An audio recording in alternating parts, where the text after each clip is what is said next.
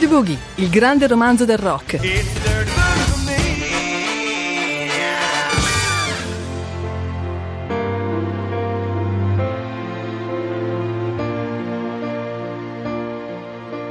Tom Waits e Ricky Lee Jones, Blue Valentines, di Claudia Durastanti.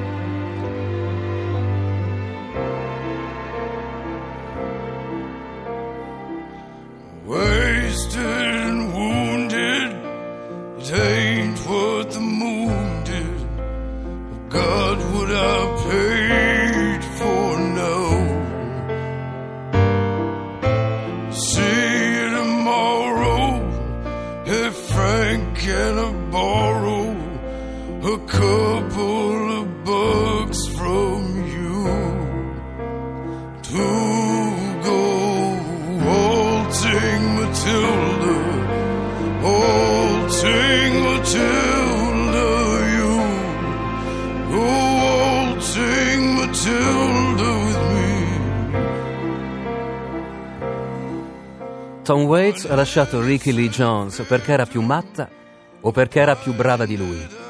Quando si incontrano nel 1977, i due sono già segnati da esperienze non convenzionali. Lui è reduce da dieci anni di frequentazione dei bassifondi di Los Angeles, ha cinque dischi all'attivo ed è un artista di culto per una ristretta fascia del pubblico. Sul palco sfoggia una voce rauca, si intrattiene con spogliarelliste e si lancia in lunghi monologhi sui santi depravati d'America.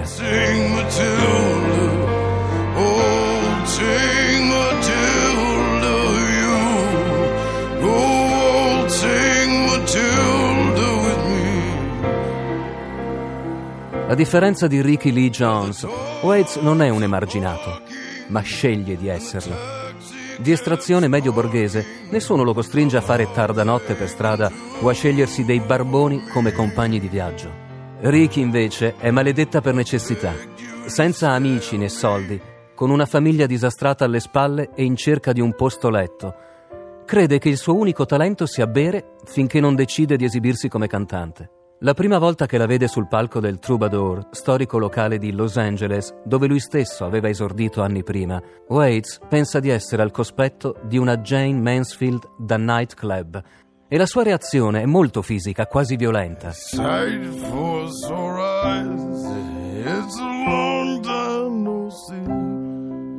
Working hard, hardly working. Hey man, you bridge. Did you see my new car? Well, it's bought and it's paid for, parked outside of the bar. La frase che descrive una relazione che durerà circa due anni è Ci sono molte cose che puoi imparare su una donna quando ti distruggi il fegato in sua compagnia. A modo mio l'amo da impazzire, ma mi spaventa a morte. In quei giorni Waits alloggia al Tropicana, una sorta di Chelsea Hotel ma senza scrittori o cantanti di successo, né omicidi rilevanti, se per questo, dove Ricky Lee Jones diventa un abitué. Blue Valentine all the way from Philadelphia to mark the anniversary of someone that I used to be. And it feels like a whirlwind is out for my rest. Baby, you got me checking in my rear view Waits è deciso a coinvolgere la fidanzata nella sua professione. Si fa ritrarre insieme a lei sulla copertina del suo disco Foreign Affairs e sul retro di quella di Blue Valentine e la incoraggia a fare carriera. Nel suo repertorio c'è un pezzo intitolato Chucky is in Love, ispirato alle vicende sentimentali di un caro amico della coppia. La canzone non solo finisce al quarto posto in classifica, ma le assicura un'esibizione al Saturday Night Live lo storico show del sabato sera, dove, nonostante la gavetta e la carriera alle spalle, Tom Waits non era mai riuscito ad esibirsi.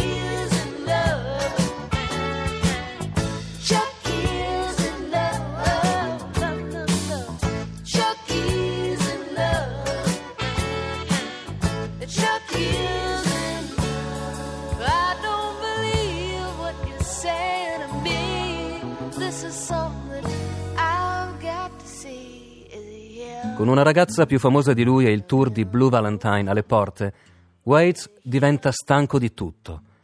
È stanco delle spogliarelliste sul palco, dei giornalisti che gli chiedono se è un alcolizzato, dell'oscura fascinazione della sua fidanzata per le droghe. A peggiorare la situazione, Ricky appare in un video in cui un maniaco che somiglia molto a Waits la insegue per i vicoli mentre lei cerca di scappare. Nella realtà le cose funzionano esattamente al contrario. Quando la coppia va in pezzi, il cantante ammette che il mondo di Ricky Lee Jones lo terrorizza e lui non vuole più farne parte. Forse lei è troppo matta o forse il suo talento è superiore davvero.